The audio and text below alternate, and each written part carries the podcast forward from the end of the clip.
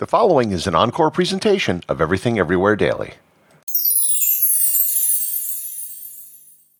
I'm guessing that almost everyone listening to this podcast has, within the last 24 hours, used a zipper. They are ubiquitous at this point, and most people have never given them much thought. Yet its invention was a rather inspired leap of creativity and required the development of several other technologies before it could even become a thing. Learn more about the zipper and how it was invented and how it's used today on this episode of Everything Everywhere Daily.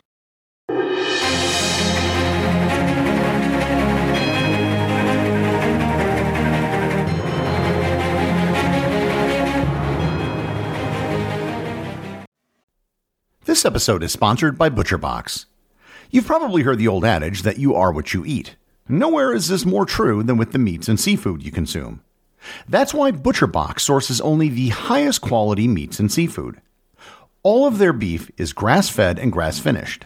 All of their chicken is pasture-raised, and all of their seafood is wild-caught. And they do this by finding only the best producers who can meet their high-quality standards. Make a commitment to eat better this year with the best meat and seafood on the planet delivered directly to your door. ButcherBox is offering my listeners their choice of a weeknight meal essential: 3 pounds of chicken thighs, 2 pounds of ground beef, or 1 pound of premium steak tips, for free in every order for a whole year. Plus, you get $20 off your first order. Sign up today at butcherbox.com/daily and use code daily to choose your free offer and get $20 off. This episode is sponsored by Heaven Hill Bottled and Bond Bourbon. I recently had the chance to try Heaven Hill Bottled and Bond, and I can attest to its exceptional aromas with hints of caramel and vanilla intertwining with its oakiness, which provide a well-rounded flavor profile. Taking a sip is akin to experiencing a piece of bourbon history firsthand. Heaven Hill Distillery may be America's most quintessential bourbon distillery. Established in 1935 after the end of Prohibition, the distillery was established by the Shapira family and has remained a family-owned distillery to this day.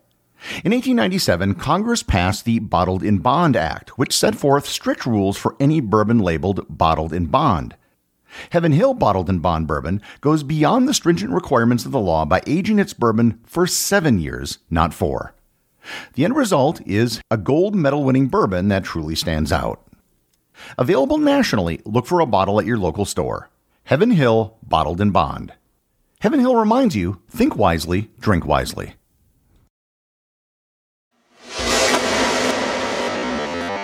The zipper is an odd invention in that it really didn't solve a problem per se.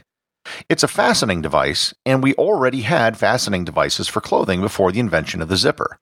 There were buttons, hooks, and ribbons, and they all did basically the same thing that zippers do.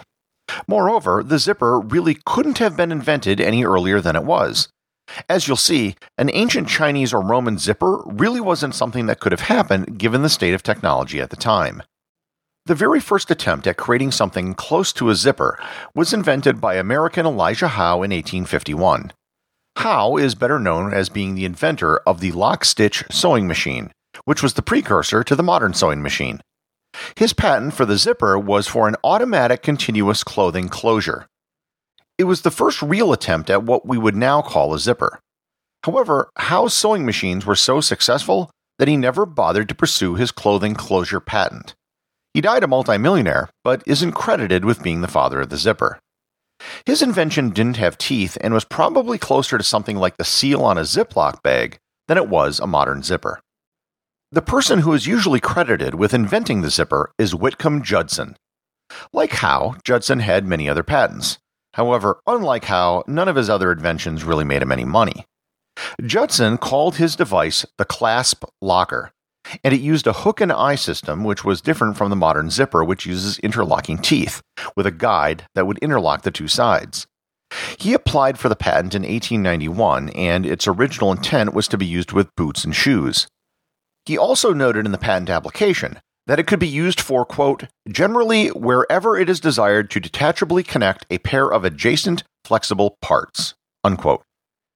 Even before his patent was approved, he submitted another patent, which was far closer to what we know today as a zipper. His description of the device, as he put it in the patent application, was as follows, quote, each link of each chain is provided both with a male and female coupling part. And when the chains are coupled together, the female part of each link on one chain is engaged by the male part of the link on the other chain, unquote. Basically, pretty close to the modern zipper. In 1893, Judson created the Universal Fastener Company in Chicago, which was the first company dedicated to the production of zippers. Except they weren't yet called zippers. Before, I said that the ancient Chinese and Romans couldn't have developed the zipper. The reason had to do with manufacturing techniques. Zippers require very precisely manufactured parts that are identical and small. The techniques used to mass-produce such parts didn't exist until the 19th century. To produce a zipper before these techniques were developed would have required a master clockmaker or a metalsmith, and even then, they would have had to have crafted each piece by hand. Judson's fastener was given many awards, but it never really caught on during his lifetime. His Universal Fastener Company eventually moved to New Jersey and then to Meadville, Pennsylvania, where they changed their name to the Talon Company. More on them in a bit. If Whitcomb Judson was the father of the zipper, then a Talon employee by the name of Gideon Sundback really refined the product. He increased the number of teeth per inch, improved the locking mechanism, created a better machine for producing teeth, and also personally got the license to create the device outside of the United States. The word zipper finally entered the lexicon in 1923. The rubber company B.F. Goodrich introduced a pair of rubber boots with the name Zipper. The name was originally used for the brand of boot, but the word eventually became associated with the fastening mechanism instead. In the 1920s, zippers still weren't widely used. Their primary use was on shoes and tobacco pouches. It wasn't until 1925 that a zipper was first used on a jacket.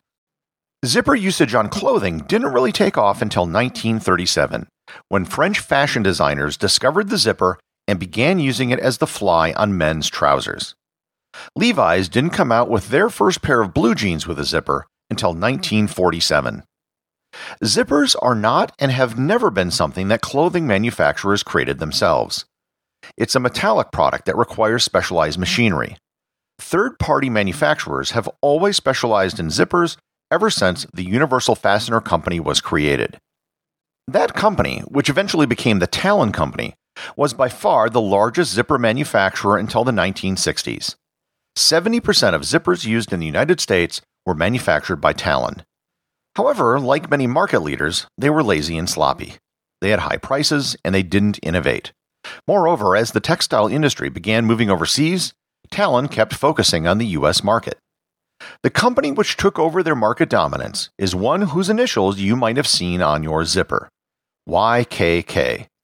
YKK stands for Yoshida Kogyo Kabushiki Gaisha, which basically means the Yoshida Manufacturing Company.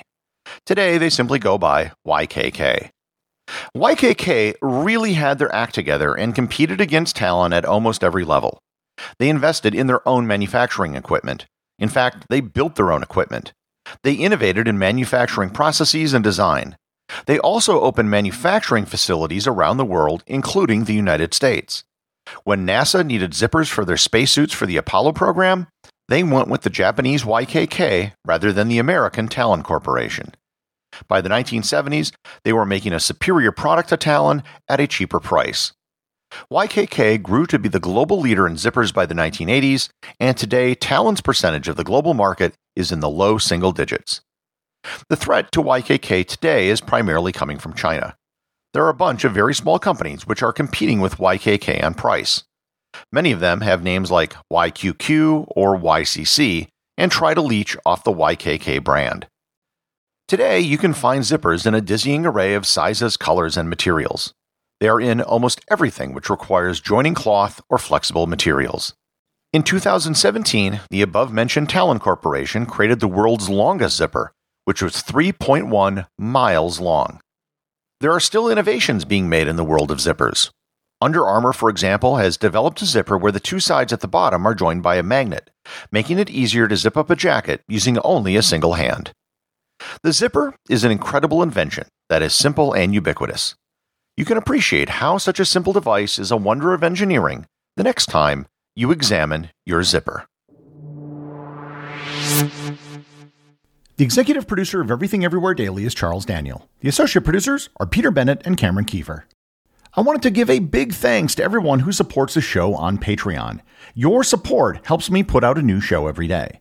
And if you're interested in Everything Everywhere Daily merchandise, Patreon is currently the only place where it's available. And if you'd like to talk to other listeners of the show and get notified of future episodes and projects, please join my Facebook group or Discord server. Links to everything are in the show notes.